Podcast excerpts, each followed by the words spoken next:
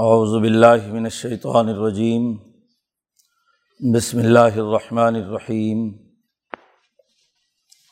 ولاقد مننا علی موسیٰ و ہارون و ہما و قوم ہما من الکرب العظیم و نصرناہم فقانحم الغالبین و آتینہ ہم الکتاب المستبین۔ و حدینہ حمسرات المستقیم و ترکنا علیہما فی سلام علی موسیٰ و ہارون انا کزالک نجز المحسنین ان من عبادن المؤمنین و ان الیاس لمن المرسلین اذقال لقومه الا تتقون اتدعون بعلم و تضرون احسن الخالقین اللہ ربکم و رب آبائکم الاولین فکذبوہ فانہم لمحضرون اللہ عباد اللہ المخلصین و ترکنا علیہ فی الآخرین سلام علی الیاسین انا کزالک نجز المحسنین ان من عبادن المؤمنین و ان لوط من المرسلین از نجینہ و اہل اجمعین اللہ عجوزن فلغابرین سمد امرن الآخرین و ان لتمرون علیہم مصبحین و بلیل افلا تعقلون صدق اللہ العظیم۔ یہ صورت صافات کا رقوع ہے۔ اور جیسا کہ شروع میں عرض کیا گیا تھا کہ یہاں اس صورت میں اللہ نے ان جماعتوں کی قسم اٹھائی ہے جو منظم صف بندی کے ساتھ دشمن کو للکارتی ہیں۔ بس صافات صفن اور پھر زاجرات زجرن اور اللہ کے احکامات اور ذکر کی تلاوت کر کے انہیں غالب کرنے کے لیے جد وجہد اور کوشش کرتی ہیں۔ وہ فرشتوں کی جماعتیں ہوں یا صحابہ اکرام رضوان اللہ علیہ اجمعین کی وہ اجتماعی جد وجہد ہو جس نے دنیا میں دین کو غالب کرنے کے لیے کردار ادا کیا۔ ایسی جماعتیں ماضی کی تاریخ میں رہی ہیں جو اللہ کے مخلص بندے تھے۔ ان میں نو علیہ السلام اور ابراہیم علیہ السلام اور اسحاق علیہ السلام کا تذکرہ پچھلے رقوع میں تھا۔ یہاں اس رقوع میں حضرت موسیٰ علیہ السلام، ہارون، حضرت الیاس اور لوت علیہ السلام کا مختصر تذکرہ ہے کہ ان انبیاء علیہم السلام کی جد وجہد دیکھیے کہ انہوں نے اپنے دشمنوں کا مقابلہ کیا۔ اللہ نے ان کو غلبہ عطا فرمایا۔ اور جو اللہ کا انکار کرنے والے غلط راستے پر جو لوگ تھے، ان کو شکست ہوئی۔ تو ماضی کی تاریخ سے استدلال کر کے مکے کے ان ظالموں، بلکہ قیامت تک آنے والے ظالموں سے کہا گیا فلاں تعقلون، کیا تم عقل سے کام نہیں لیتے؟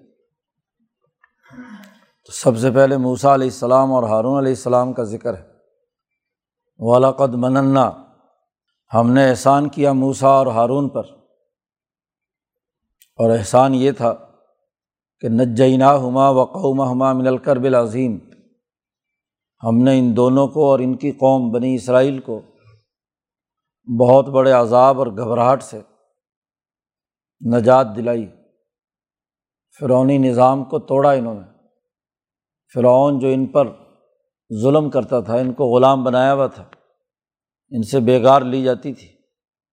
سیاسی معاشی غلامی میں تھے۔ تو ہم نے موسا اور ہارون اور ان کی پوری قوم کو غلامی کے اس عذاب سے نجات دلائی۔ بڑا کرب تھا، بڑی تکلیف تھی۔ قرآن حکیم نے دوسری جگہ اس کی تفصیلات بیان کی ہیں۔ ان کو زمین میں کمزور بنا رکھا تھا۔ ان کے لڑکوں کو قتل کرتا تھا، ان کی لڑکیوں کو زندہ رکھتا تھا۔ تو انسانی کسی بھی قوم کی نسلیں قتل ہونے لگیں تو قوم کی شناخت ختم ہو جاتی ہے۔ اس کی اگلی نسل آگے نہیں بڑھتی۔ تو بہت بڑی مصیبت اور تکلیف کے عالم میں یہ لوگ تھے۔ اس لیے ہم نے انہیں نجات دی۔ و نثر ناہم فقان و حم الغالبین ہم نے ان کی مدد کی۔ اس کے نتیجے میں یہ لوگ غالب آئے۔ انہیں کو غلبہ نصیب ہوا۔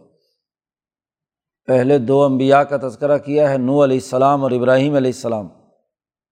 ان کے تذکرے میں غلبے کا براہ راست لفظ استعمال نہیں کیا گیا۔ نو علیہ السلام کے بارے میں کہا کہ ہم نے انہیں اور ان کی ضروریت کو ہی دنیا میں باقی رکھا، ہم الباقین۔ اس لیے کہ پچھلی ساری نسل مقابلے میں بالکل نیست و نابود ہو گئی۔ انسانی تاریخ میں وہ لوگ جو غرق ہو گئے، جن سے اولاد فاجر ہونے کی بات حضرت نو علیہ السلام نے کی تھی، وہ سرے سے ہی ختم ہو گئے۔ ان کا خاتمہ ہو گیا۔ اور اس کے مقابلے میں نو علیہ السلام کی اولاد اور ان کی نسل سام حام یافس کے اولاد دنیا میں باقی رہی۔ تو بقائے دوام حضرت نو علیہ السلام کو دنیا میں حاصل ہوا۔ دنیا کی ہر نسل نوح کو آدم ثانی کہتی ہے۔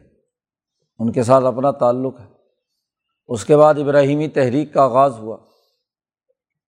اور اس ابراہیمی تحریک میں وہاں بھی اللہ پاک نے یہی کہا کہ ہم نے انہیں باقی رکھا بقا کا ذکر وہاں پر کیا ہے۔ جو دشمن کے مقابلے پر فتوحات اور غلبے کا زمانہ شروع ہوتا ہے، وہ موسا علیہ السلام اور ہارون علیہ السلام سے ہے۔ اس لیے اس کو یہاں پر قرآن حکیم نے نثر ناہم فقان و حم الغالبین، ابراہیم کو ماننے والے بھی پوری حنیفی تحریک کے تمام اقوام ہیں۔ بلکہ دنیا بھر کی اقوام ہے وہ خواہ کسی شکل میں صابئین بھی ہوں تو وہ بھی کیا ہے؟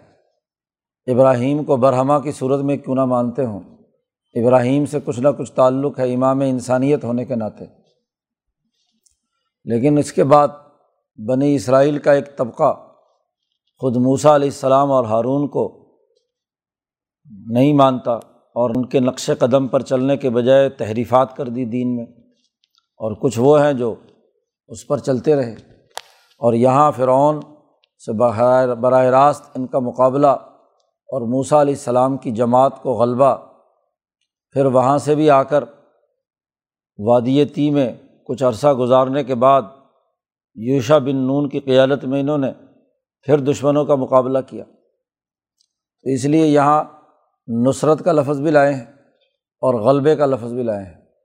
اور چونکہ آگے قرآن حکیم نبی اکرم صلی اللہ علیہ وسلم کا تذکرہ کرتے ہوئے صحابہ کی اجتماعیت کے بارے میں بھی یہی کہتا ہے، ان جندنا لحم الغالبون. تو ٹکراؤ کی صورت میں غلبے کی حالت کو بیان کرنا مطلوب۔ و نثر ناہم فقان و حم الغالبین و آتینہ حم الکتاب المستبین فرونی نظام کو شکست دی، اس کو دریائے نیل میں غرق کیا۔ موسا علیہ السلام لے کر انہیں دوسری طرف وادی سینا میں پہنچے ہیں، تو وہاں طور پہاڑ پر موسا علیہ السلام کو کتاب عطا کی گئی۔ وہ آتینہ حمل کتاب المستبین۔ ہم نے ان پر یہ انعام بھی کیا، ان دونوں پر موسا اور ہارون پر، کہ ایک واضح کتاب ان کو عنایت کی۔ تورات الکتاب باقاعدہ کتاب کی شکل، وہ سب سے پہلے تورات کو حاصل ہے، اولیت اسے حاصل ہے کہ باقاعدہ ایک قانونی نظام انسانی معاشرے کی تشکیل کے لیے، قومی سطح کے نظام کے بنانے کے لیے ایک آئینی دستاویز۔ تورات کی صورت میں ہم نے ان کو عطا کی اور جو بالکل واضح تھی، اس کا پیغام، اس کے قوانین، اس کی ہدایات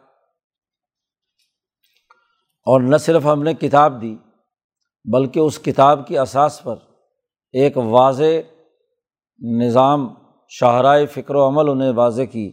حدینہ حمت سرات المستقیم۔ ہم نے ان کو حضرت نے ترجمہ کیا سجھائی۔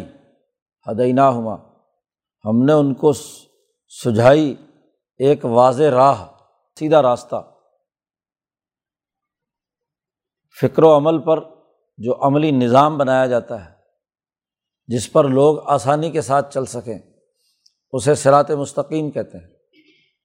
ہاں جی جھاڑیاں ہیں، پتھریلے علاقے ہیں یا ریتلا علاقہ ہے، جب اس سے پہلے انسان اس پر چلتے ہیں تو کبھی اس پکڈنڈی پہ، کبھی اس پکڈنڈی پہ ادھر ادھر چڑھنا اترنا پڑتا ہے، جانا آنا پڑتا ہے۔ لیکن اگر کہیں سڑک بن جائے اور بالکل سیدھی شاہراہ وجود میں آ جائے تو آدمی بالکل سیدھا چلتا رہتا ہے۔ اس کو جہاں جہاں سڑک جا رہی ہو تو آدمی ہاں جی سڑک کے راستے پر سیدھے طریقے سے آگے بڑھتا رہتا ہے۔ ورنہ تو پکڈنڈیوں میں بھول جاتا ہے، کبھی ادھر چلا گیا، کبھی ادھر چلا گیا، تو اپنے منزل مقصود سے ادھر ادھر ہو جاتا ہے۔ تو عملی نظام بنانا، پروگرام طے کرنا ہاں جی اس کے لیے واضح شاہراہ متعین کر دینا یہ سرات مستقیم ہے۔ تو ہم نے انہیں ایک آئینی دستاویز اور ایک واضح کتاب بھی عطا کی اور اسی کے ساتھ ساتھ ہم نے نظام سمجھایا انہیں۔ ایک سیدھا راستہ بھی سمجھایا کہ کس طریقے سے قومیں ترقی کرتی ہیں۔ ان کا سیاسی معاشی نظام، ان کی اجتماعی اور سماجی حالت، وہ کیسے درست کی جا سکتی ہے، اس کا پورا طریقۂ کار ہم نے ان کے سامنے واضح کیا۔ و ترکنا علیہما فی الآخرین اور ان کا نام بھی ہم نے بعد والوں میں ہمیشہ زندہ رکھا۔ اور وہ لوگ بھی یہ کہتے رہے، سلام علیٰ موسا و ہارون امبیا علیہم السلام کے لیے یہ علیہم السلام کا لفظ دراصل انہیں آیات سے اخذ کیا گیا ہے۔ پیچھے نو علیہ السلام کے لیے بھی یہی کہا کہ بعد والوں میں ہم نے ان کا نام باقی رکھا، سلام علیٰ نوحن فی العالمین۔ ابراہیم علیہ السلام کے بارے میں بھی یہی ذکر ہے کہ بعد والوں میں ان کا تذکرہ ہے، سلام علیٰ ابراہیم۔ اور یہاں موسا علیہ السلام کے لیے بھی کہا کہ بعد والوں میں ان کا نام ہم نے زندہ رکھا کہ بعد آنے والی اقوام ان پر سلامتی بھیجتی رہی ہیں، سلام کرتی رہی ہیں، سلام علیٰ موسا بہارون انا کزالی کا نجز المحسنین۔ ہم اسی طریقے سے محسنین کو اچھے اور نیک کام کرنے والوں کو ہم بدلہ دیتے ہیں۔ یہ بھی انہیں تینوں انبیاء کے لیے ذکر کیا۔ محسن وہ جو صفت احسان رکھتا ہے اور صفت احسان کے دو دائرے، ایک تو اللہ کے تعلق سے ہے، جو جبرائیل علیہ السلام نے حضور سے سوال کیا تھا کہ مل احسان احسان کیا ہے؟ تو حضور نے اس کا جواب دیا تھا کہ تم اللہ کی عبادت ایسے کرو کہ گویا کہ تم اللہ کو دیکھ رہے ہو۔ اور اگر یہ کیفیت نہ ہو سکے تو کم از کم یہ کیفیت تو ہو کہ اللہ تمہیں دیکھ رہا ہے۔ تو ان انبیاء علیہم السلام کی بڑی بنیادی خصوصیت۔ جی چونکہ یہ الاظم پیغمبر ہیں، ان کے اندر پہلی صلاحیت یعنی تطل الجبروت کی کیفیت موجود تھی۔ اللہ تک رسائی حاصل کرنا اور مشاہدہ حق کے اندر غرق رہنا اپنے تمام اعمال میں۔ اور جو ان کے متبین ہیں، ان میں تشب و بالملکوت۔ یہ دوسرا وصف جو ہے، یہ تشب و بالملکوت کہ آدمی فرشتوں سے مشابت اختیار کر کے جو احکامات الہیہ ہیں، ان کو اس طریقے سے سر انجام دے کہ گویا کہ اللہ انہیں دیکھ رہا ہے۔ تو دونوں دائرے جو صوفیہ کے یہاں ہیں، یہ اسی احسان کی دو ذیلی شقیں ہیں جو نبی کرم صلی اللہ علیہ وسلم نے واضح کی ہیں۔ اسی طرح احسان وہ بھی ہے جو ایثار کے معنیٰ میں ہے۔ کہ عدل کے بعد آدمی یہ وصف بھی رکھے کہ اپنے حق ہونے کے باوجود بھی دوسرے پر ایثار کرے۔ یو سرون اعلیٰ انفسم ولو کانہ بہم خصاصہ۔ اس احسان کا تعلق ارتفاقات سے ہے۔ تو اقترابات میں اللہ کے ساتھ تعلق قائم کرنے کے حوالے سے احسان اور ارتفاقات میں یہ احسان۔ تو محسن دونوں دائروں کے اندر۔ تو جو محسن جامع ہو دونوں دائروں کے اندر صفت احسان کا حامل ہو، اللہ کے ساتھ سچا تعلق یعنی خدا پرستی بھی ہو اور انسان دوستی بھی ہو، تو ایسے محسنین کے لیے ہم اسی طرح بدلہ دیتے ہیں۔ ان انبیاء علیہم السلام کے قلوب اللہ کی طرف متوجہ تھے اور دوسری طرف انسانیت پر ایثار کرنے، جان قربان کرنے، ان کے مسائل کے حل کرنے کے لیے بھی جد وجہد اور کوشش جاری تھی۔ اور جس میں یہ صفت احسان پائی جاتی ہے، وہ دراصل اللہ کا خاص بندہ ہے۔ ان ہما من عباد المؤمنین۔ ہمارے خاص بندے ہیں۔ ابدیت ایک خاص مقام ہے کہ جو اپنے ارادے، اپنی خواہش اور اپنے ذاتی اور نفسانی تقاضوں کے تحت کام نہیں کرتا، بلکہ اللہ کا غلام بن کر، تو جیسے غلام ہاں جی اپنے آقا کی منشا کے مطابق کام کرتا ہے، اس کا اپنا کوئی ارادہ اور عزم نہیں ہوتا، وہ اس کے ہاتھ میں ایک اعلی کار ہوتا ہے۔ تو ایسے ہی امبیا علیہم السلام اللہ تبارک و تعالیٰ کے دست قدرت میں جا رہا ہے، الہیہ ہیں کہ وہ ان سے جو چاہتا ہے کام لیتا ہے۔ تو ہمارے مومن مخلص یقین کے اعلیٰ مقام پر فائز ہمارے یہ مومن، ہمارے یہ مخلص بندے تھے۔ تو چند آیات میں یہاں موسا اور ہارون علیہ السلام کا تذکرہ کر دیا جبکہ تفصیلات باقی جگہوں پر پیچھے گزر چکی ہیں۔ ان کے بعد حضرت الیاس علیہ السلام کا تذکرہ ہے کہ انسانی تاریخ کا یہ بھی ایک اہم واقعہ ہے، وہاں بھی صف بندی اور دشمن کو للکارنے کا عمل رہا ہے، جو اللہ کے مقابلے میں دیگر ہاں جی بتوں کو پوجھ کر ان کی خدائی کا اعلان کرنے والے تھے۔ ان کے مقابلے میں یہ بھی زاجرات زجرن اس جماعت کا ایک اہم ترین حصہ حضرت الیاس علیہ السلام بھی ہیں۔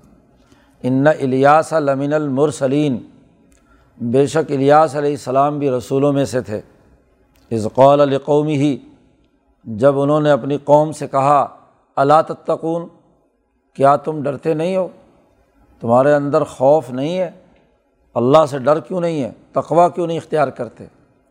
عدل و انصاف قائم کرنے کے لیے، عدل و احسان کے لیے کردار کیوں نہیں ادا کرتے؟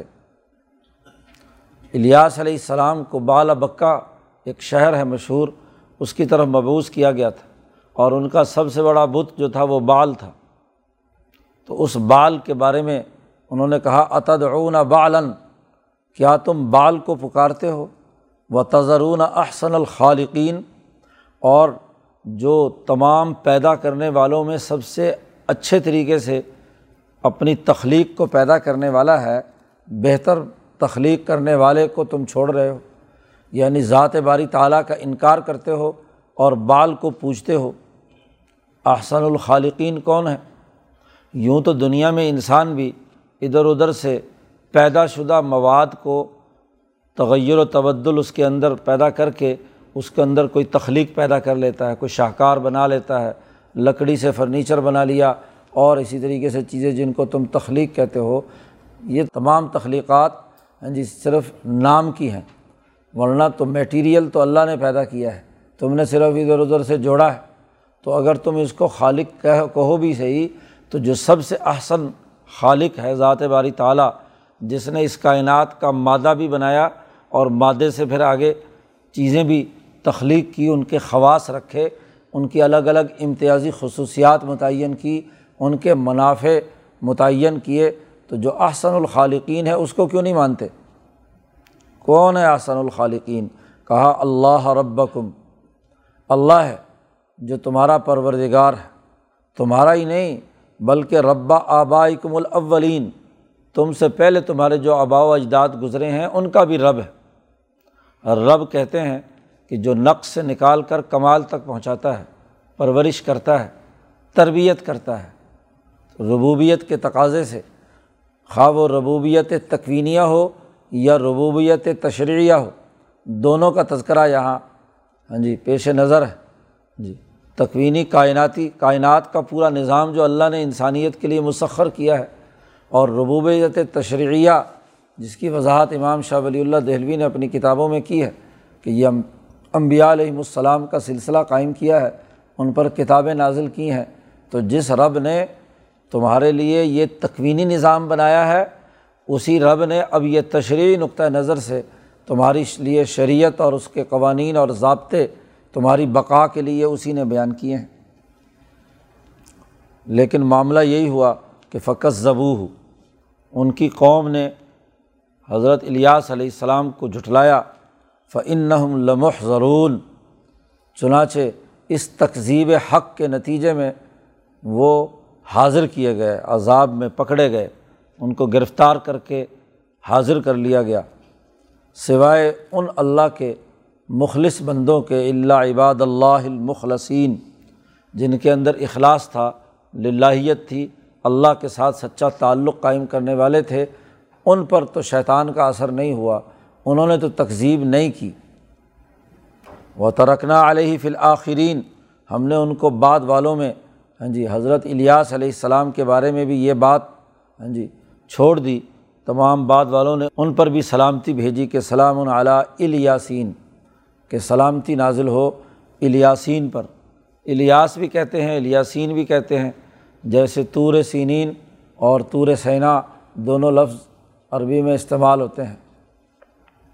یا آل یاسین بعض قراتوں میں ہے، تو وہاں آل یاسین سے مراد یاسین کو ماننے والے ان کی جماعت کے لوگ تو ان پر سلامتی رہی۔ انا کزال کا نج ذیل محسنین ایسے ہی ہم جو صفت احسان کے حامل ہیں، ہم انہیں بدلا دیتے ہیں۔ ان من عباد المؤمنین۔ الیاس علیہ السلام بھی ہمارے مومن بندے تھے۔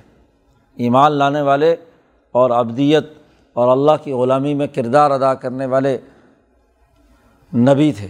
تو ان انبیاء کا تذکرے میں اس رقوع میں دوسرے نبی حضرت الیاس علیہ السلام کا تذکرہ مکمل ہوا۔ اور پھر آگے دو تین آیات میں لوت علیہ السلام کا تذکرہ کیا ہے۔ تفصیلی واقعات ان کے دوسری جگہ پر گزر چکے ہیں۔ وہ ان لوت من المرسلین بے شک لوت علیہ السلام بھی رسولوں میں سے تھے۔ جن کو رسول بنا کر بھیجا گیا ہے، ان میں لوت علیہ السلام بھی تھے۔ از نجینہ اہلہ اجمعین جب ہم نے انہیں اور ان کے باقی جو ان پر ایمان لانے والے لوگ تھے، ان کو تمام کو ہم نے نجات عطا کی۔ ان پر ماننے والے اللہ عجوزاً فی الغابرین۔ تمام گھر والے شامل تھے، سوائے اس بڑھیا کے جو پیچھے رہ گئی۔ پیچھے رہنے والوں میں شامل ہو گئی۔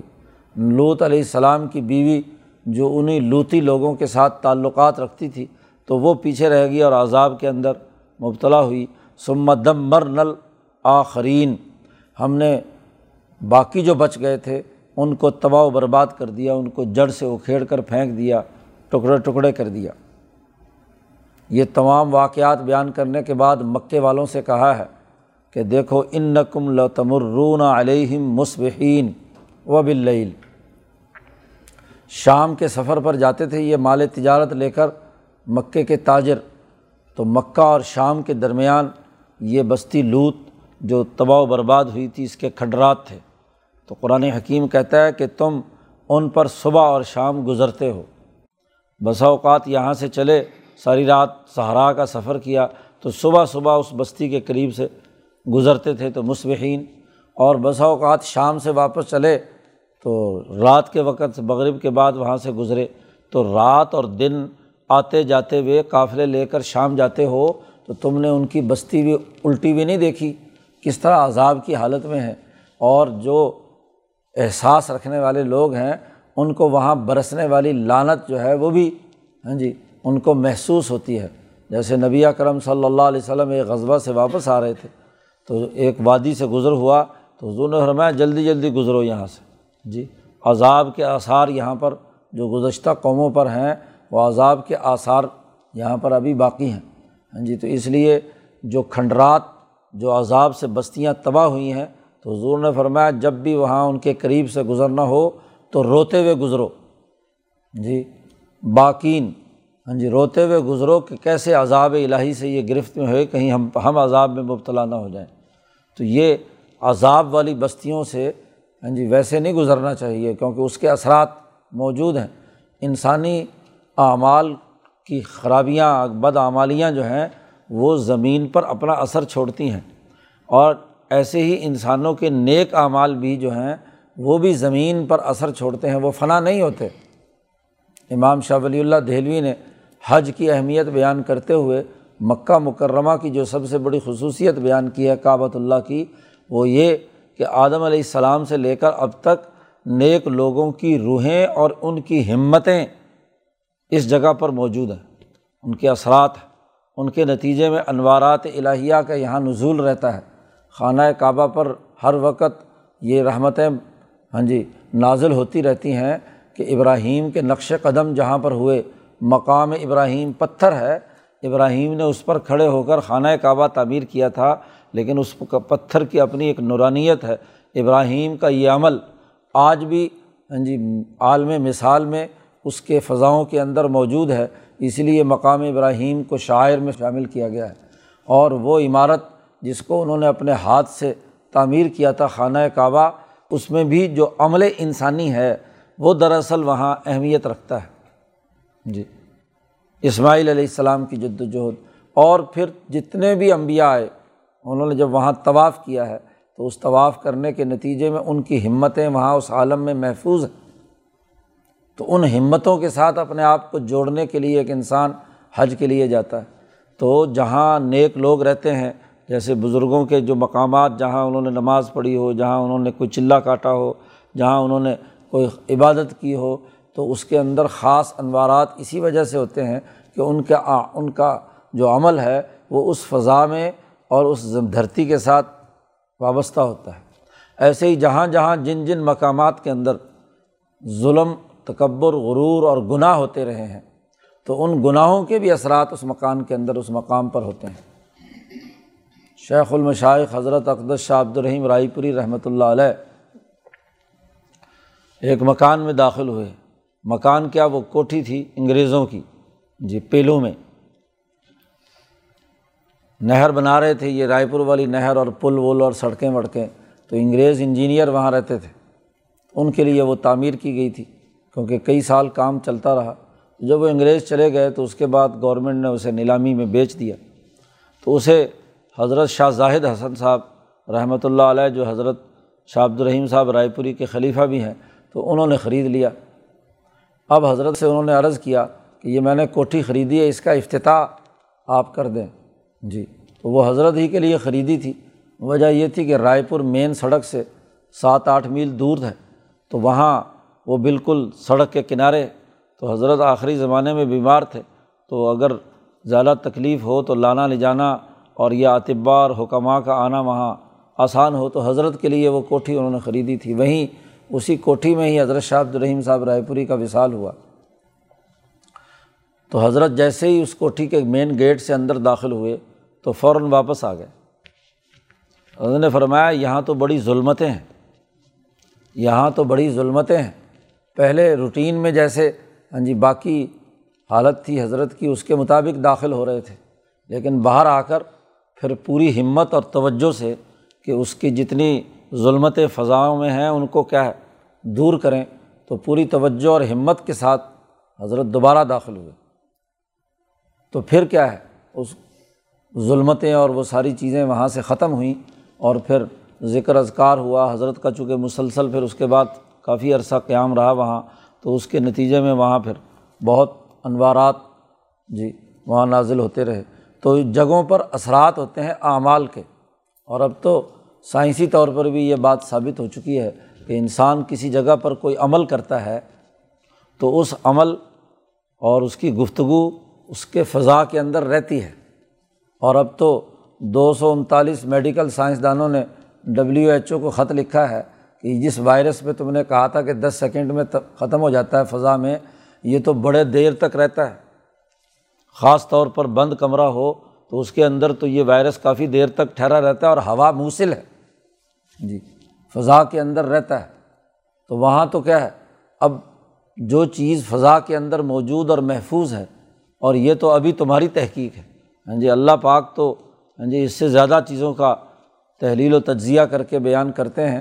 تو فضا کے اندر انسانی اعمال اچھے یا برے جو بھی ہیں، وہ محفوظ رہتے ہیں اور اس زمین کے ساتھ وابستہ ہوں، اس جگہ پر وابستہ ہوں، تو وہاں وہ ظلمتیں ضرور داخل ہوتی ہیں۔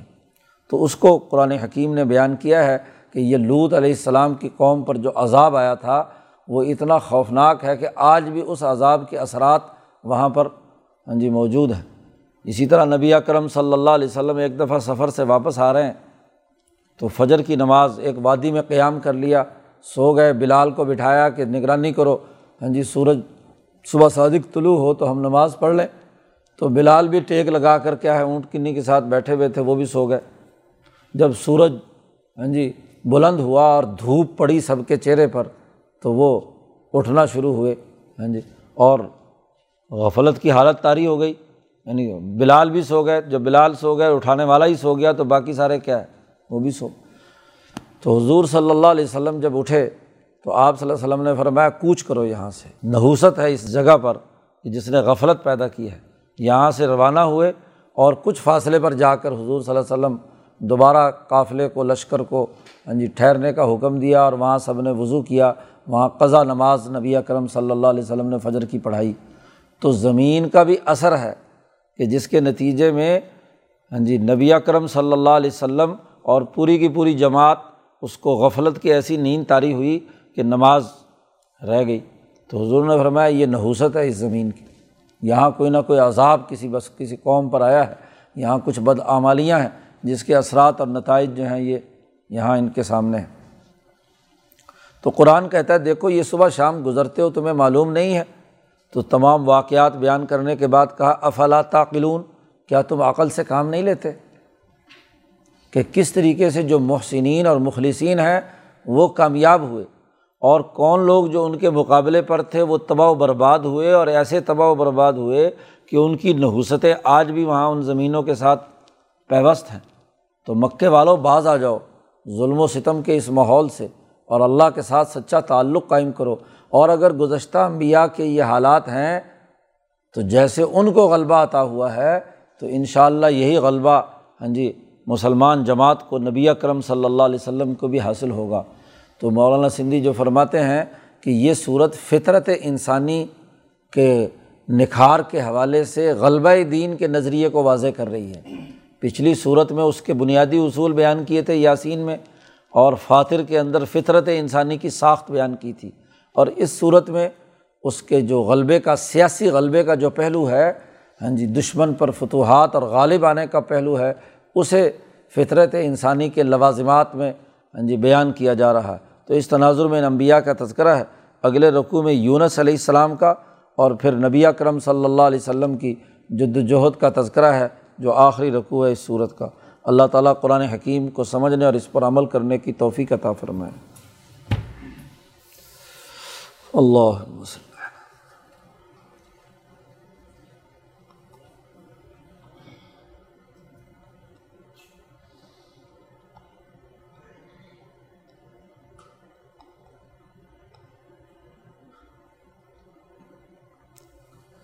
اجمعین